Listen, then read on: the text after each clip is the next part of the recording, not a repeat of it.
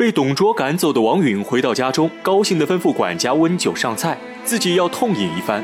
不料管家说酒菜早已备齐，还有一人自称是王允好友，正在屋内等候。王允半信半疑地走进屋内，却发现来人正是陈宫。陈宫离开曹操之后，四处漂泊寻找明主未果，最终还是回到了长安城。老友见面分外高兴，王允向陈宫请教接下来的计划。两人正谈论间，吕布匆忙赶来。他与貂蝉私会，被董卓撞见，自知大难临头，想请王允帮他出主意。吕布话刚说完，陈宫哈哈大笑，转身出来。他和王允二人一唱一和，怂恿着吕布杀掉董卓。吕布本就没有主意，被二人一番指挥，并决定奉天子诏诛杀董卓。这边，李儒接到太后旨意，想让董卓当天子，但条件是要善待他们母子二人。董卓欣然答应。此时，王允带着百官拜见董卓，奉上诏书，请董卓继位。董卓不知是计，以为自己真的能当皇帝了，高兴得哈哈大笑。百官走后，吕布跪在门前向董卓认错，董卓原谅吕布，仍然认他为义子。第二天，董卓上朝继位天子，王允在宫中暗布士兵，手持圣旨，点名要诛杀国贼董卓。董卓慌乱之中呼喊吕布。吕布骑马奔来，口中却大喊着奉旨杀贼。到了近前，直接枪挑董卓。毫无防备的董卓被吕布在皇宫内斩杀，手下士兵纷纷投降。董卓死后，吕布被封为奋威将军，终于迎娶到了貂蝉。深夜，吕布、貂蝉身穿喜袍相对而视。貂蝉说起自己被董卓玷污，吕布却表示自己不在乎是不是二手。貂蝉在他心中永远是最圣洁的女人。说完，二人相拥而眠。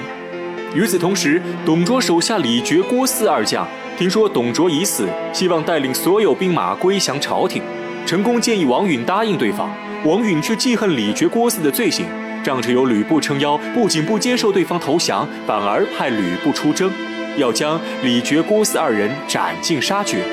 被逼无奈的李傕、郭汜带领十二万兵马日夜兼程反攻长安，长安兵力不足，被西两军攻破。此时王允才悔恨当初没有听陈宫建议。陈宫表示悔之晚矣，当务之急要赶紧带天子和太后出城避难。王允却觉得出城太危险，要留在城中等待救援，命令陈宫去梅坞找吕布救驾。陈宫大叹一声，无奈离去。陈宫走后，王允带天子上城制止双方交战。李傕、郭汜声称王允是奸贼，只要交出王允，就不会伤害天子。王允为保天子，从城墙上跳下身亡。陈宫找到吕布说明战况，吕布听后也不知道该怎么办，向陈宫请教。陈宫看出天下即将大乱，建议吕布整合兵马，寻找城池做根据地，然后招兵买马，逐鹿中原。吕布听从陈宫计划，将陈宫奉为军师。画面一转，徐州牧陶谦身患重病，卧床休息。接到消息称，曹操的父亲曹老太爷要借道徐州，去兖州找曹操相聚。此时的曹操已平叛五路黄巾军，手下有青州兵几十万，成为一方诸侯。陶谦不敢怠慢，决定以王侯之礼接待曹老太爷，还派亲兵张凯率兵护送他到兖州。谁知张凯原本是黄巾残党，本就不满陶谦指挥，看到曹老太爷钱财后，半路起了歹意。深夜带领手下杀掉曹老太爷，夺走财物后落草为寇了。这边曹操听闻父亲被杀，在屋中嚎啕大哭。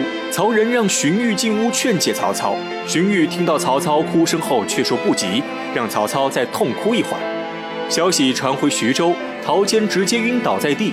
清醒后自责不已，自己本想结交曹操，却惹下了滔天巨祸。欲知后事如何，且听下回分解。